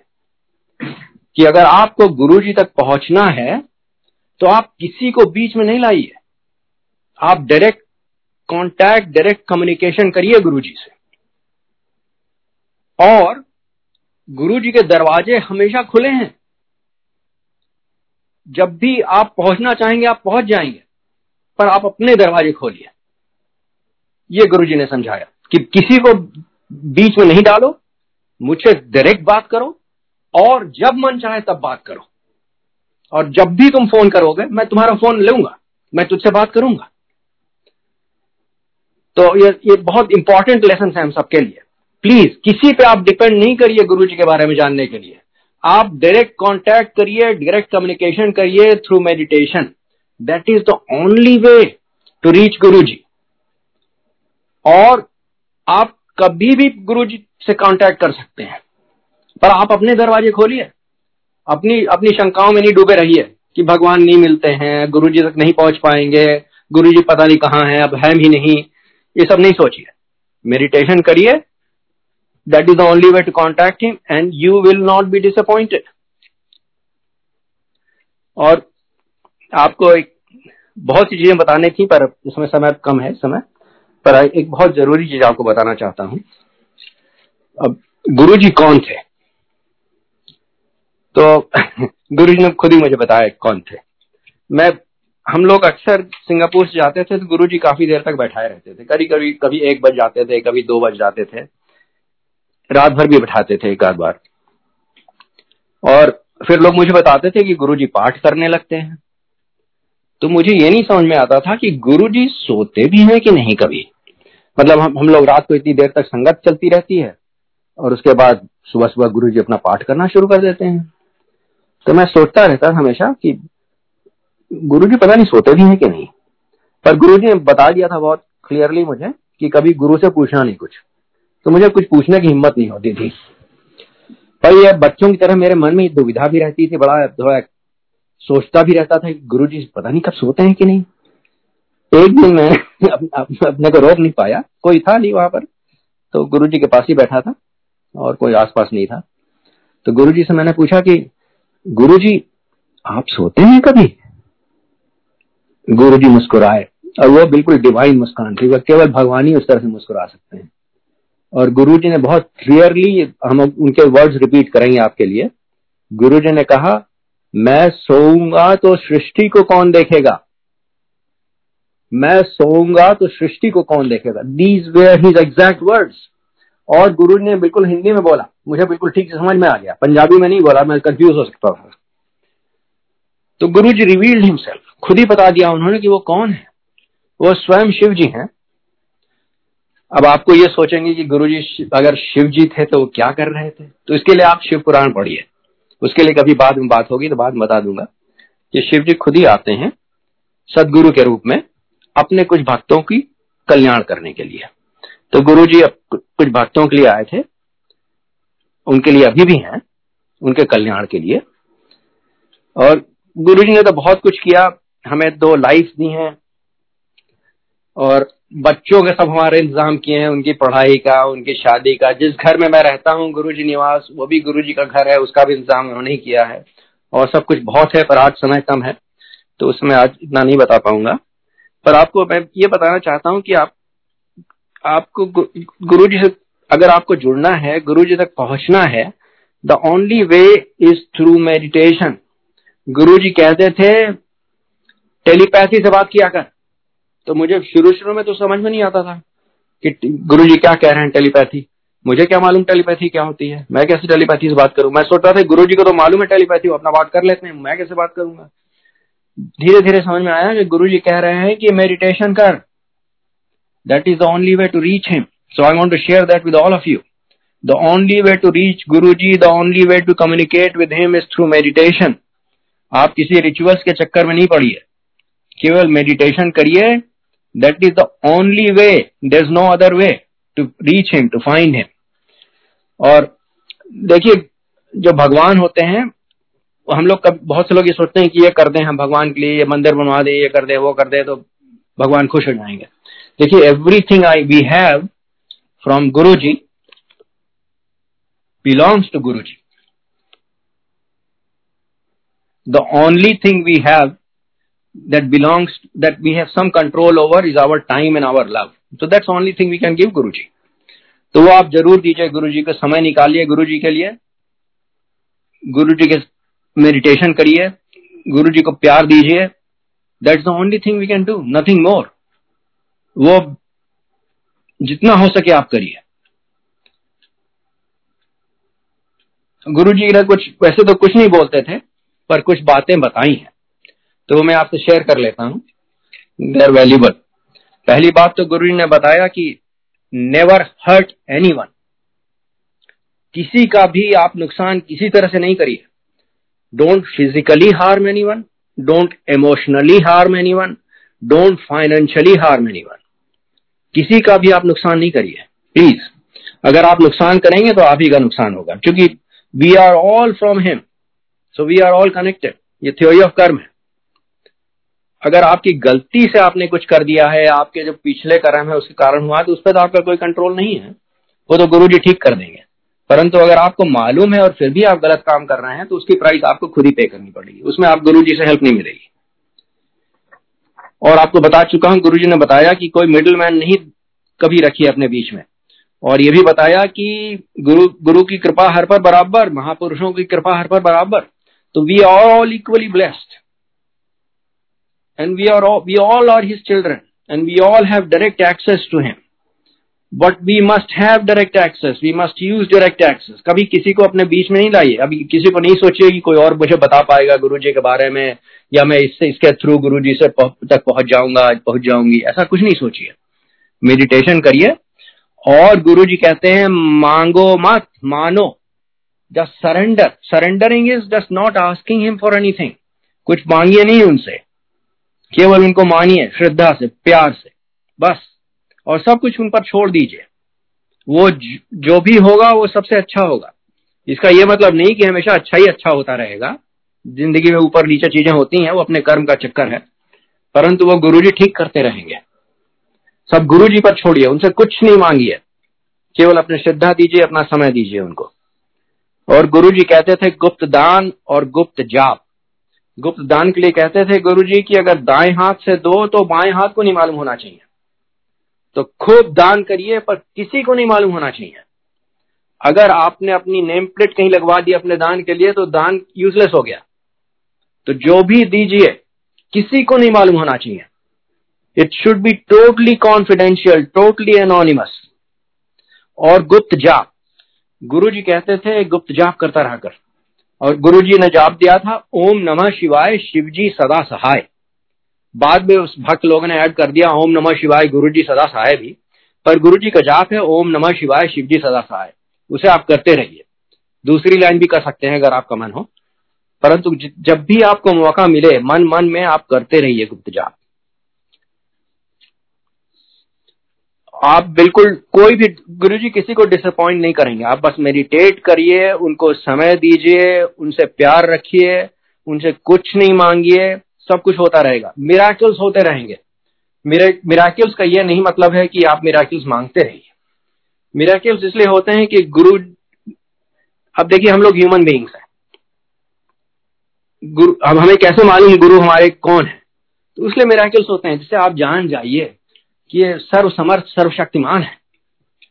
इसलिए मिराकल्स हो रहा है। अगर एक बार आप जान गए तो आपको फिर श्रद्धा होनी चाहिए, भक्ति होनी चाहिए। फिर बार बार मिराकल्स आप डिमांड नहीं करिए। वो खुद ही होते रहेंगे। पर एक्सपेक्ट नहीं करिए डिमांड नहीं करिए। गुरु जी का ये मतलब नहीं कि वो मिराकल करते रहे। जो आपको करना है, आप करते रहिए। With full vigour with full commitment पर उनसे कुछ मांगिए नहीं। जो आउटकम होगा, जो रिज़ल्ट होगा, जो गोल्स होंगे, वो गुरु जी खुद ही आपको दे देंगे। और वो सबसे अच्छे होंगे। मैंने गलतियाँ करी हैं। कभी मौका मिलेगा तो बताऊँगा, अगर एम्बेरस नहीं होगा मैंने कुछ मांगा एक बार गुरुजी से, और गुरुजी ने बिल्कुल दे दिया जो मांगी। और उसका जो असर हुआ, बिल्कुल उल्टा हुआ। मुझे इतना दुख हुआ कि मैंने क्यों मांगा गुरुजी से? ये तो बिल्कुल उल्टा हो गया। और जो मैंने मांगा था वही हुआ, पर उसका असर बिल्कुल उल्टा था। पर ये ह्यूमन बीइंग हूँ, इतना समझ नहीं थे कि इसका मतलब क्या हो सकता है। तो गुरु जी से कभी भी कुछ नहीं मांगिए। बस गुरु जी को टाइम दीजिए। और देखिए, अब अगर आपको गुरु जी मिल गए तो इससे बड़ी कोई ब्लेसिंग है नहीं। गुरु जी को अगर जिसने जिसने पा लिया है तो उसकी ब्लेसिंग ये है कि you have a life of without any fear without any worries ये have a journey that should be totally fearless and totally without any worries सब कुछ गुरु जी पे छोड़ दीजिए, किसी चीज़ की परेशानी नहीं आप करिए, किसी चीज़ की चिंता नहीं करिए, किसी चीज़ से डरिए नहीं। That is his best blessing live a life of joy and happiness without any fear without any worry just do what you have to do अपना पुरुषार्थ करते रहिए। जो आपका कर्म है, जो कर्तव्य है, वो करते रहिए। रिज़ल्ट छोड़ दीजिए गुरु जी पे सब कुछ ठीक ठाक हो जाएगा। और एक बार गुरु जी मिल गए हैं तो आपको कुछ और कुछ आवश्यकता ही नहीं है। Everything is yours once you have found Guru ji it's all yours उससे बड़ी कोई ब्लेसिंग है ही नहीं। और वो भी जब भी, जब सदगुरु हमारे खुद भगवान शिव जी हैं। इससे बड़ी क्या ब्लेसिंग हो सकती है हम लोग के लिए? तो I just want to leave you with thought कि you are all infinitely blessed अगर आपको गुरु जी मिल गए। आपको अब कुछ ज़रूरत है ही नहीं। आप अपना जो कर्तव्य है, जो काम है, करते रहिए। किसी चीज़ की चिंता मत करिए, किसी चीज़ से डरिए नहीं। सब कुछ ठीक होगा और गुरु जी के हाथ में सब छोड़ दीजिए। जय गुरु जी। जय गुरु जी अंकल जय Guru uncle we we have time अगर आप और सत्संग शेयर करना चाहते हैं तो प्लीज़ कर सकते हैं। कितना टाइम है? बता दीजिए तो मैं एक चीज़ें और बता एनी टाइम हमारे पास है टाइम है तो अच्छा। यस तो एक बात और मैं बताना चाहता हूँ कि हम लोग बहुत लोग सोचते हैं कि गुरु जी ने ये संसार छोड़ दिया इकतीस मई 2007 को। देखिए ऐसा कुछ नहीं है। गुरु जी शिव जी हैं, वो एक मानव रूप में आए थोड़े दिन के लिए, अपने भक्तों के लिए, और अपने भक्तों के लिए अभी भी हैं। वो मानव रूप में नहीं है, पर अभी भी हैं। और उनकी जो आशीर्वाद है, जो उनकी ब्लेसिंग्स हैं, उनकी प्रेजेंस अभी भी वैसी चल रही है जैसे पहले थी। हम, मैं अपने लिए कह सकता हूँ कि मुझे कोई भी फ़र्क नहीं पड़ता है। जब पहले जिस तरह से गुरु जी की प्रेजेंस फील होती थी, उनकी ब्लेसिंग रहती थी, उनकी, उनका एनवायरमेंट जो बनाते थे, वो अभी भी वैसे ही है। आपको मैं अपना एक्सपीरियंस बताता हूँ। हम लोग को गुरु जी ने वापस भेज दिया था 2006 में। उसको भी बताऊँगा क्यों भेजा था। परंतु 2006 में हम लोग वापस आ गए। बड़ा दुख हुआ कि गुरुजी ने अपने से अलग कर दिया। वो, उसका भी एक रीजन था, बच्चों का कारण किया था। बच्चे यहाँ पर थे हमारे सब। और बच्चों कहते थे गुरुजी हमेशा कहते थे, शादी कर शादी कर। बेटी को शादी क्यों नहीं कर रहा? तो हम लोग वापस आ गए। फिर जब 31 मई 2007 को जब हमें ये पता चला कि गुरुजी अब नहीं रहे तो बहुत दुख हुआ। उस समय तक इतनी समझ में नहीं थी। उस समय ऐसा लगा कि सब, हमें तो ऐसा लगा कि जितना हमारा सहारा था दुनिया में, जो भी हमारा एंकर था, जो भी हमारी नीड थी, वो खत्म हो गई। अब हम क्या करेंगे? गुरु जी नहीं है। ऐसे विचार आने लगे। और देखिए, आपको बताएँ, जब हमारी लास्ट मुलाकात गुरु जी से हुई थी, मेरे ख्याल से मार्च ऑफ़ 2007 में। उसके बाद मैं बहुत दुखी था उस समय, क्योंकि मुझे लग रहा था कि अब मैं कभी कभी इंडिया आ पाता हूँ, अब अब उस समय रिटायरमेंट भी हो गया था मेरा। मैंने कहा कभी कभी इंडिया आता हूँ, और कभी कभी गुरु जी के दर्शन होते हैं तो मैं बहुत दुखी था। तो उस दिन अकेले में गुरु जी बैठे थे तो गुरु जी ने पास बैठाया बैठाया आपने कहा कि आप बैठ। गुरु जी दीवार के सहारे बैठे हुए थे, ज़मीन पर। टांग फैला के मैं भी उनके पास जाके बैठ गया। तो मैं मैंने गुरु जी का गुरु जी मुझे बहुत दुख होता है हम इतने दूर हैं यूएस में आपके दर्शन बहुत कम हो पाते हैं। तो गुरु जी ने बस इतना कहा देखता चल देखता चल बस ये कहा। अब मुझे ये नहीं समझ में आया क्या कह रहे हैं गुरु जी देखता चल देखता चल। खैर हम उसके बाद गुरु जी का शरीर नहीं रहा। उस, उसके बाद हम बहुत दुखी रहते थे। फिर हमारा, हमने एक घर यहाँ पे एक ना, इसके बारे में भी कभी बताऊँगा घर हम यहाँ पे जो, जिसमें रहते हैं, उसको हम लोगों ने रिमॉडल किया, पूरा, यहाँ मूव आने के लिए। और रिमॉडल में बड़ी आश्चर्य आश्चर्य की चीज़ें हुई। रिमॉडल में एक एक, हमारे यहाँ यहाँ फायर प्लेस था घर के बीच में, थोड़ा ठंड रहती है सियाटल में बहुत ज़्यादा ठंड तो नहीं रहती है, पर साल में एक दो बार स्नो हो जाती है। तो अदरवाइज़ दिल्ली की तरह ठंड रहती है, पर यहाँ नमी रहती है जाने में। तो इसलिए फायर प्लेस की अच्छा लगता है। तो फायर प्लेस थी दो यहाँ पर, इस घर में। तो पता नहीं कैसे मेरे मन में ये विचार आया कि ये फायर प्लेस अब तोड़नी है और यहाँ पे एक सी थ्रू फायर प्लेस बनेगी। अब ये पता नहीं कैसे विचार आया। अब बाद में पता चला कि गुरु जी के विचार थे। तो वहाँ पे मैंने तुड़वाई पूरी सब घर की फायर प्लेसेस और मेरे जो कॉन्ट्रैक्टर थे, वो तोड़ने को तैयार नहीं थे, क्योंकि जो फायर प्लेस के जो कॉलम थे, वो भी रूफ को भी सपोर्ट करते थे। तो उन्होंने बड़ी हाई प्राइस बोली तो मैंने तोड़वा दिया। मैंने कहा, नहीं, तोड़ो। तो उन्होंने खैर तोड़ी सपोर्ट करके रूफ को। रूफ नीचे नहीं आई। गुरु जी की कृपा से, नहीं तो रूफ भी नीचे आ सकती थी। और फायर प्लेस नहीं बनी। उन्होंने फिर फ्रेम किया फायर प्लेस को। तो पता नहीं क्या मेरे दिमाग में क्या ख्याल था मुझे कुछ मैं तो ना आर्किटेक्ट हूँ ना कुछ हूँ पर कुछ आइडिया था मेरे दिमाग में पता नहीं कैसे आ गए थे वो गुरु की कृपा से आए थे। मैंने कहा नहीं ये गड़बड़ तुमने सब फ्रेम कर दी मैं तुम्हें बताता हूँ कैसे फ्रेम करनी मैंने पूरा फ्रेम तोड़वाया। फिर वो बड़ा आश्चर्य में पड़े कॉन्ट्रैक्टर की क्यों इतना पैसा खर्चा कर रहा है? फिर मैंने उसको उनको ऐसे फ्रेम करवाया जैसा मुझे मन में एक, एक आकृति आई थी। बाद में देखिए वहीं पे गुरु जी का आसन लगा है। बहुत बाद में मुझे समझ में आया कि ये तो गुरु जी अपने अपने लिए करवा रहे थे सब। जिसका जैसा उनको अच्छा लगता है, वैसा उन्होंने अपनी जगह बनवाई, जिससे वहाँ पर वो बैठे। और उस, इस घर में हम लोग जब आए तो जब गुरुजी नहीं रहे तो सुबह सुबह रोज चार बजे हम लोग को एक फ्लश की आवाज़ आती थी। तो ये समझ में नहीं आता था कहाँ से फ्लश चल रहा है सुबह चार बजे। Exact four o'clock four zero zero A M every day flush चलता था। तो हम पहले सोच रहे थे शायद बगल के घर से आवाज़ आती है, पर बगल बगल के घर की दीवार तो करीब करीब यू नो सौ फुट दूर होंगी यहाँ से। तो पर फिर भी मैं सोचता था, पता नहीं कहाँ से आवाज़ आती है। तो मैंने कॉन्ट्रैक्टर से पूछा एक, मैंने कहा कि मुझे रोज सुबह फ्लश की आवाज़ आती है, तुम सोचते हो बगल के घर से आती होगी? तो वो हंसने लगा। कहने लगा, बगल के घर से कैसे आ सकती है फ्लश की आवाज़? तब एकदम से मुझे पता, दिमाग में आई बात, ये तो गुरु जी की एक सिग्नल है। गुरु जी बता रहे हैं कि वो यहाँ है। और चार बजे फ्लश इसलिए हो रहा है। और जब एक बार समझ में आ गया तो उसके बाद फ्लश की आवाज़ आनी बंद हो गई। उसके बाद फ्लश की आवाज़ ही नहीं आई। फिर बेटी की शादी करनी थी तो बेटी की शादी थी जुलाई ऑफ़ 2007 तो बेटी की शादी करने के पहले बहुत बहुत बहुत तेज मतलब एक दिन मुझे रात में लगा, बहुत बहुत वेरी वेरी क्लियर कि गुरुजी बोल रहे हैं, घर में तुमने नेम प्लेट क्यों नहीं लगाई? और गुरु ने स्ट्रिक्ट इंस्ट्रक्शन दिया कहा कि यहाँ तो नाम गुरुजी निवास होना चाहिए। गुरुजी निवास की नेम प्लेट लगा।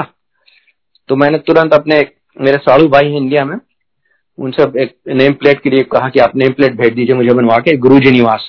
तो उन्होंने मुझे एक नेम प्लेट भेजी। तो शादी, बेटी की शादी के पहले गुरु जी का निवास यहाँ पे नेम प्लेट पड़ गई। और उसके बाद यहाँ पर गुरु जी ने उस बेटी की शादी के थ्रू संगत शुरू करवा दी। हमने सबसे पहले इनविटेशन गुरु जी को भेजे थे, बेटी के, शादी के। अब गुरु ने इनविटेशन कुछ लोगों को बांटे वहाँ पर, जो लोग यूएस में थे, उनके रिश्तेदारों को। और हम लोग को फ़ोन आने लगे कि आपकी बेटी की शादी है कोई? और गुरु जी का इन्विटेशन आया है तो हम लोग आएँगे तो हम लोग बड़ी अच्छी बात है। तो बहुत से लोग आए। एक फ्लोरिडा से आई डॉक्टर गुरप्रीत एक शिकागो में एक फैमिली है, वो पूरे सब लोग आए। कर्नल कर्नल साहब आए न्यूयॉर्क से, और भी वो शशि सुधीर आए न्यूयॉर्क से बहुत से लोग आए, जिनको हम लोग कभी नहीं जानते थे। चोपड़ा अंकल हाँ कर्नल चोपड़ा। और इन लोग को हम लोग कभी नहीं जानते थे, और ये ये लोग हमें नहीं जानते थे। पर सब शादी में आए, बेटी की।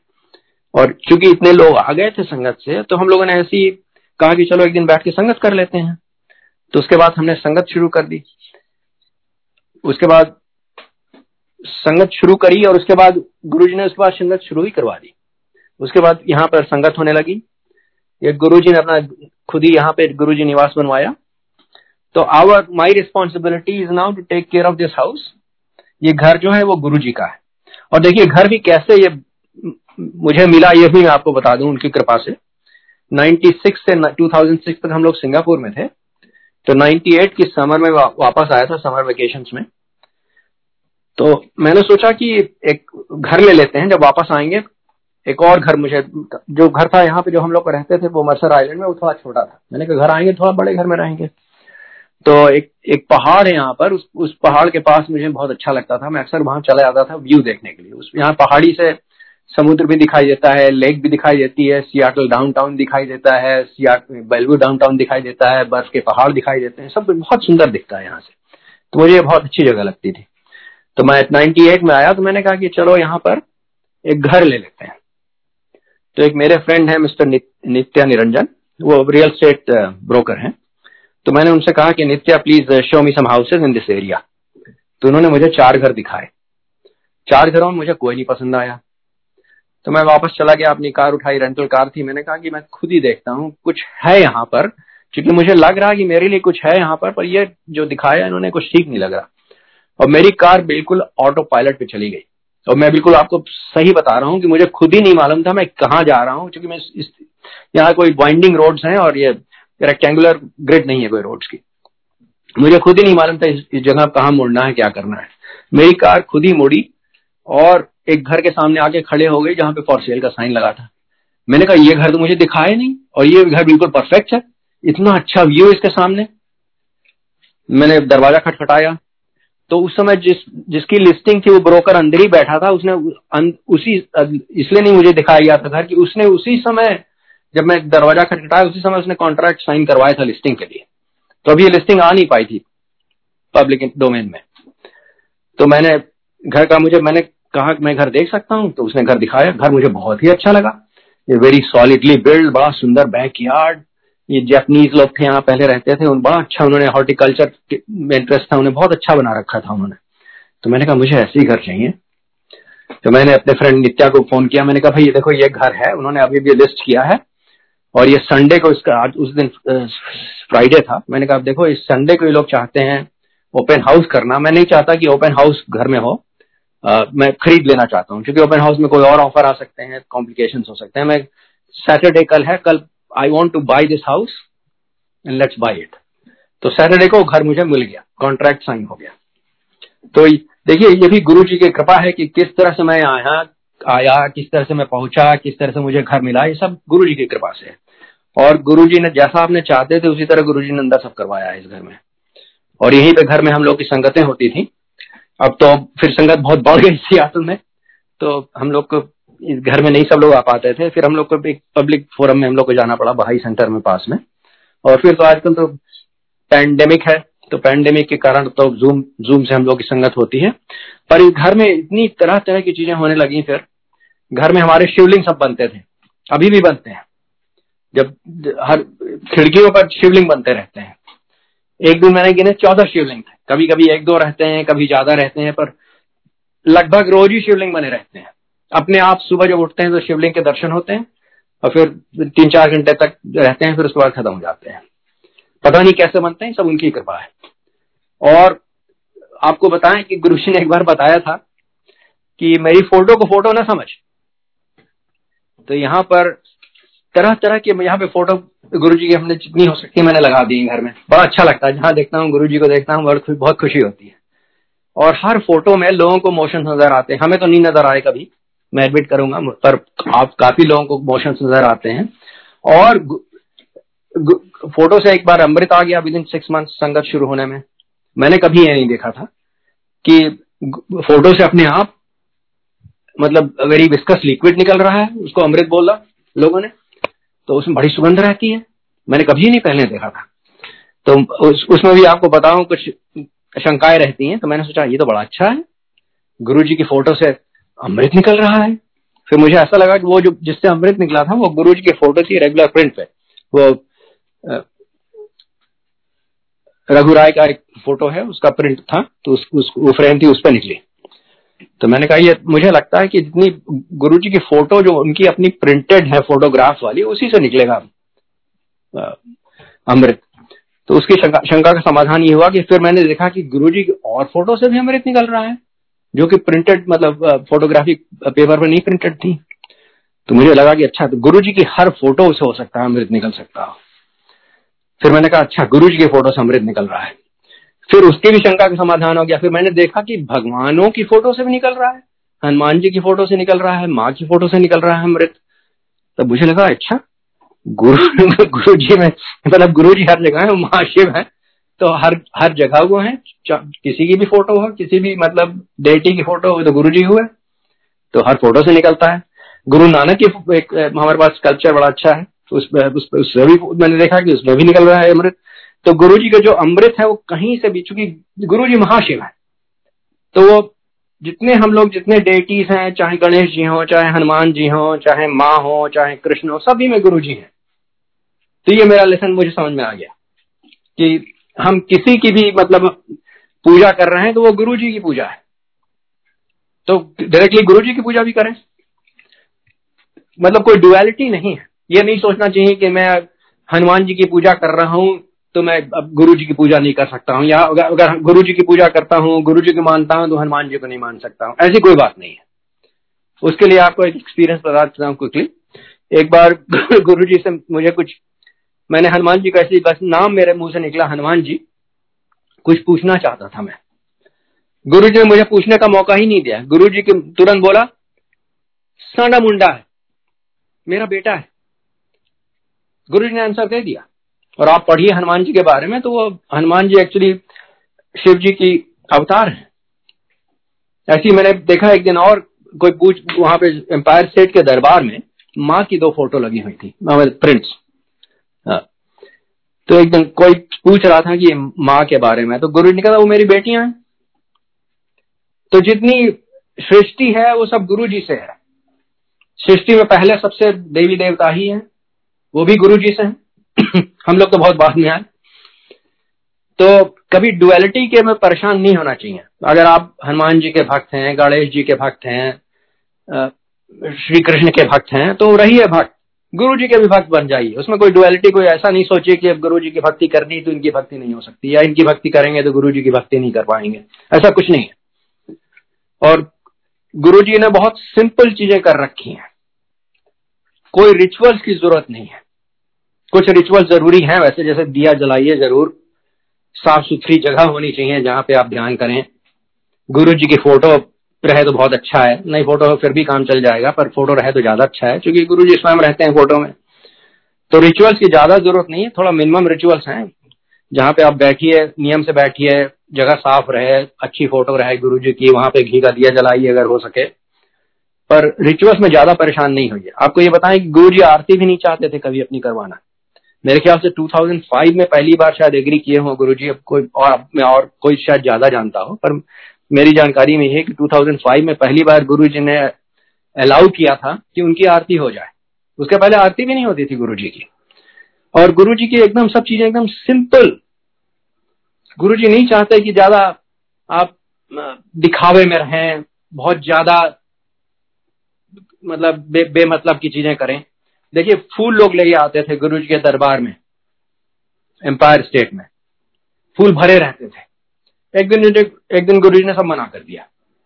उस दिन के बाद कोई फूल नहीं आया। बस एक फूलों का गुलदस्ता होता था एज ए सिंबल उसमें फूल रहते थे, बस, और कुछ नहीं। तो we should follow that you know keep life very simple very easy without unnecessary turmoil without unnecessary चीज़ें। Make things easy and simple देखिए गुरु जी वो संसार के सम्राट, पूरे विश्व के विधाता, उनके पास एक भी चीज़ नहीं थी। जितनी भी चीज़ें थी, उनकी दी, औरों की दी हुई थी और गुरु जी एक दो बार, जैसे कपड़े आए, एक दो बार पहने, फिर किसी को दे दिए। कुछ नहीं रखते थे अपने पास। सब भक्त लोग लाते रहते थे तरह तरह के कपड़े, जूते, कुछ भी चीज़ें। गुरु जी को कपड़ा ला के दिया गुरु जी को गुरु जी ने एक दो दिन पहना, फिर गुरु जी ने दे दिया किसी को। जूता ला के पहना कि, किसी ने दिया तो जूते पहना किसी को दे दिए। कुछ गुरु जी के पास नहीं रहते थे। सब कुछ जितना आता था सब बांटते रहते थे। देखिए वो जो owner of the whole universe the creator जो विश्व का जिसने जिसने बनाया है जिसने सृष्टि करी है उसके पास कुछ नहीं। और हम लोग परेशान होते हैं ये भी दे दो वो भी दे दो ये भी दे दो वो भी दे दो ये हो जाए। And one day will all live with nothing so मेरे विचार से ज़्यादा परेशान नहीं होना चाहिए। आराम से रहिए। Life without worry without fear जो करना है करिए, अपनी खुशी से रहिए। और गुरु जी पे समय दीजिए, गुरु जी पे अपना प्यार दीजिए two are the only things we can give the rest are from him आप ये नहीं सोचिए कि आप पैसा दे देंगे गुरु जी तो गुरु जी खुश हो जाएँगे। आपका पैसा भी गुरु जी से आया है। He is the owner of everything आप उनको कुछ नहीं दे सकते, केवल अपना समय दे सकते हैं और अपना प्यार दे सकते हैं। Those are the two things on which we have control as human beings that that's it our emotions and our time that's it we can't we can't do, have, we don't have anything else that belongs to us. It all, it has all come from him. जो भी चीज़ें यहाँ पे हैं, धरती से आई हैं सब right whether whatever we have and we leave it here so उसके उसके ज़्यादा परेशान नहीं होइए। अपने अपना खुश रहिए। Enjoy good health with his blessings enjoy happiness with his blessings enjoy worry free life enjoy just a very perfect life as perfect as it can be without any worry without any fear उन पर छोड़ दीजिए अपना जो काम है अपना करते रहिए एंजॉय करिए So my, my message, you know, whatever I can give, if I can give a message is enjoy your life, live without fear, live without worries, just be with Guruji as much as you can. उनका अपना समय दीजिए उनको प्यार दीजिए बस।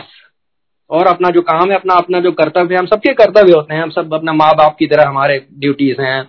भाई बहन की तरह हमारी ड्यूटीज़ हैं। बेटे की तरह हमारी बेटी की तरह हमारी ड्यूटीज़ हैं। पड़ोसी की तरह हमारी ड्यूटीज़ हैं। सिटीजन की तरह हमारी ड्यूटीज़ हैं। एम्प्लॉय की तरह हमारी ड्यूटीज़ हैं। एम्प्लॉयर की तरह ड्यूटीज़ सब करते रहिए। उसमें परेशान नहीं हुए सब करते रहिए। जो भी आप गुरु जी पे छोड़ देंगे, वो सबसे अच्छा होगा। और जिसमें आप उलझ जाएँगे और गुरु जी से मांगने लगेंगे विश्वास करिए, वो गड़बड़ी हो जाएगा। वो इतना अच्छा नहीं हो सकता कभी भी। जो भी आप छोड़ देंगे, वो सब अच्छा रहेगा। जिसमें आप उलझ जाएँगे, वो सब उतना अच्छा हो ही नहीं सकता कभी। हम्म? और गुरु जी देखिए, सब पे अवेलेबल हैं, सब, सबसे एक्सेसिबल हैं। गुरु जी के दरवाजे हमेशा खुले हैं। आपको बस प्रयास करना है, आपको टाइम देना है, सब कुछ मिल जाएगा। सबसे बड़ी चीज़ है खुशी। सबसे बड़ी चीज़ है नहीं डर होना। ये सब तुरंत मिलेगी। Enjoy life my my my message is just, you know, be happy with guruji. Keep him with you and you'll be happiest person in the world. आपको जितनी परेशानियाँ तो होंगी, परेशानियाँ तो दुनिया में बहुत हैं, परेशानियों के कारण हम लोग आए हैं। जन्म हमारा परेशानियों कारण हुआ है। कार्मिक बैगेजेस है ब्रॉड अस बैक हियर परंतु देखिए, सदगुरु की कृपा जब होती है तो वो हमेशा हमारे साथ रहती है। सदगुरु जब हमें मिल जाते हैं या तब हमें किसी बात का डर नहीं होना चाहिए, क्योंकि Sadguru is never going to leave us ever अगर हम लोग उनके हिंड्रेंस नहीं बने विद ऑल आर फरमाइशेस तो हमारी जर्नी बहुत जल्दी खत्म करवा देंगे, और हमें वापस पहुँचा देंगे जहाँ हमें पहुँचना है। अगर हम उनकी हिंड्रेंस बनते रहे कि हमें ये भी कर दीजिए गुरु जी हमें ये भी कर दीजिए तो हम अपनी जर्नी लंबी करवा लेंगे। हो सकता है हमें कई लाइफ में आना पड़े। पर Sadguru is totally committed to us to take us back to where we have come from, where we need to be. वो हमारा हाथ नहीं छोड़ने वाले हैं। उनके दरवाजे हमेशा खुले हैं। तो प्लीज़ आप उनके काम में बाधा मत डालिए। आप बाधा डालते हैं जब आप चीज़ें उनसे मांगने लगते हैं। वो आपको दे देंगे। पर उसका क्या नतीजा होगा, ये आपको नहीं मालूम। तो बस गुरु जी से फरमाइशें बंद कर दीजिए। बस गुरु जी पर विश्वास रखिए। टोटल फेथ रखिए। सब कुछ उन पर छोड़ दीजिए। बस समय दीजिए और एंजॉय करिए। जय गुरु जी